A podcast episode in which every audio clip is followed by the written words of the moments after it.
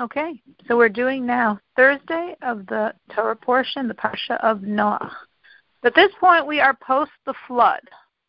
The flood lasted 40 days and 40 nights of rain, then another 150 days of the waters getting higher and higher and higher, and then the rest of the year of the water slowly receding.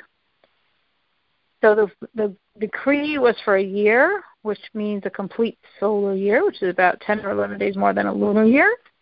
The flood started the 17th of Cheshvan and concluded the 27th of Cheshvan a year later when they were able to leave the ark.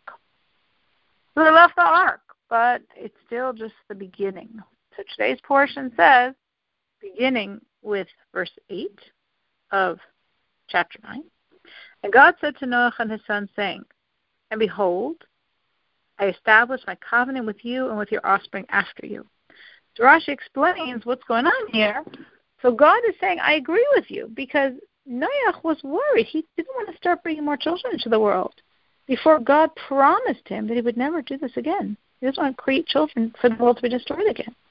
And this is what God's saying. He said, I agree with you. I agree to make a confirmation, a reinforcement of the covenant. I'm making this covenant to confirm my promise, and I'm even going to, I'm going to give you a sign. In other words, God already gave this promise that He would do this. If, if the, God said, "Be fruitful, multiply," it's going to be okay.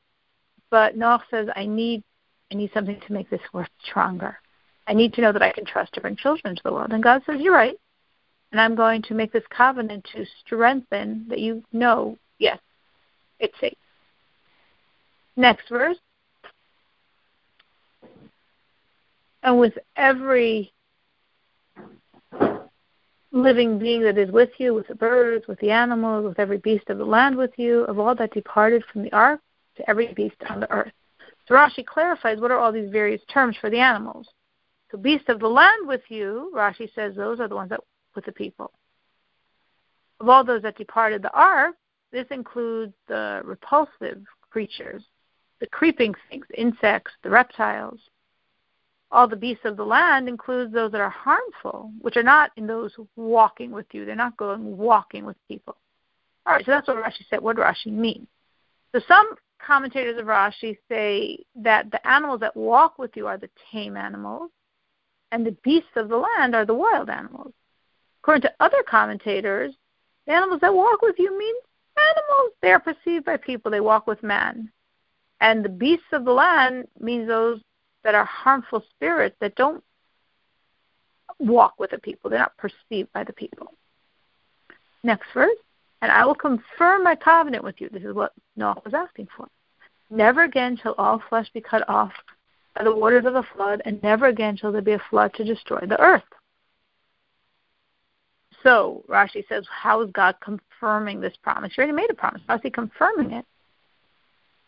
we're confirming the promise by means of this covenant.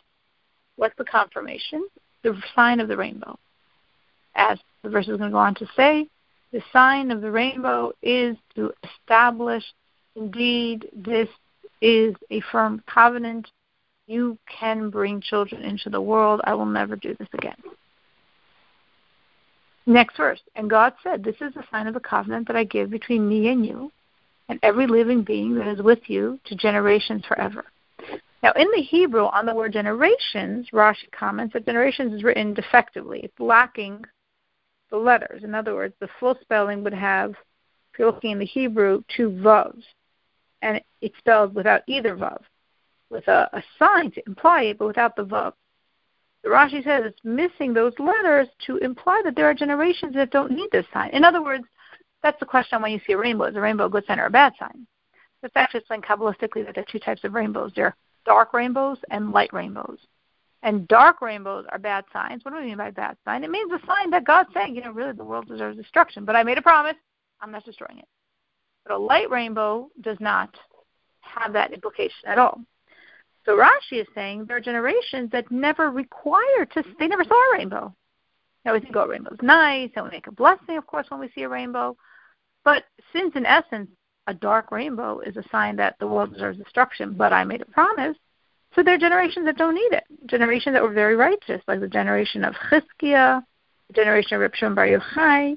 In these generations, we never saw a rainbow. That's why it's written defectively, because not all generations need the sign of the rainbow. Next verse. I set my rainbow in the cloud, and it shall be a sign of the covenant between me and the earth. Next verse. It shall happen when I cloud the earth with a cloud, and the bow, meaning the rainbow, will be seen in the cloud. And I cloud the earth with a cloud, meaning, Rashi explains, when it will come up in my thought, when it will enter my consideration to bring darkness and destruction to the world. So this clouding with a cloud means a time when there's like a clouding before God. There's a darkness before God. When God would consider, God forbid, destroying the world because of man's actions. So what's going to then happen? The next verse. I will remember my covenant between me and you and every living being among all flesh, and the water shall never again become a flood to destroy all flesh and in no other form either. Meaning, it's not just there won't be a, a flood. In no way is God going to again destroy the world. And the bow shall be in the cloud, and I will look upon it to remember the everlasting covenant between God and every living being among all flesh that is on the earth. So Rashi explains this means between the attribute of judgment and you. If you look in the verse, in the Hebrew, God here is using the term Elokim for God. There's various names for God, seven names and 70 references.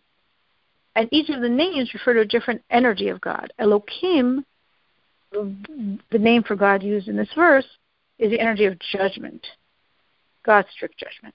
So when God's judgment is coming, when God's judgment is coming, then God says, no, no, no. We made this covenant the world is not going to get destroyed.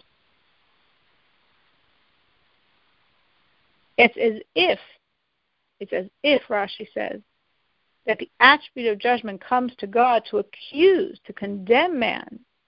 God says, No, I see the sign. I remember. Next verse.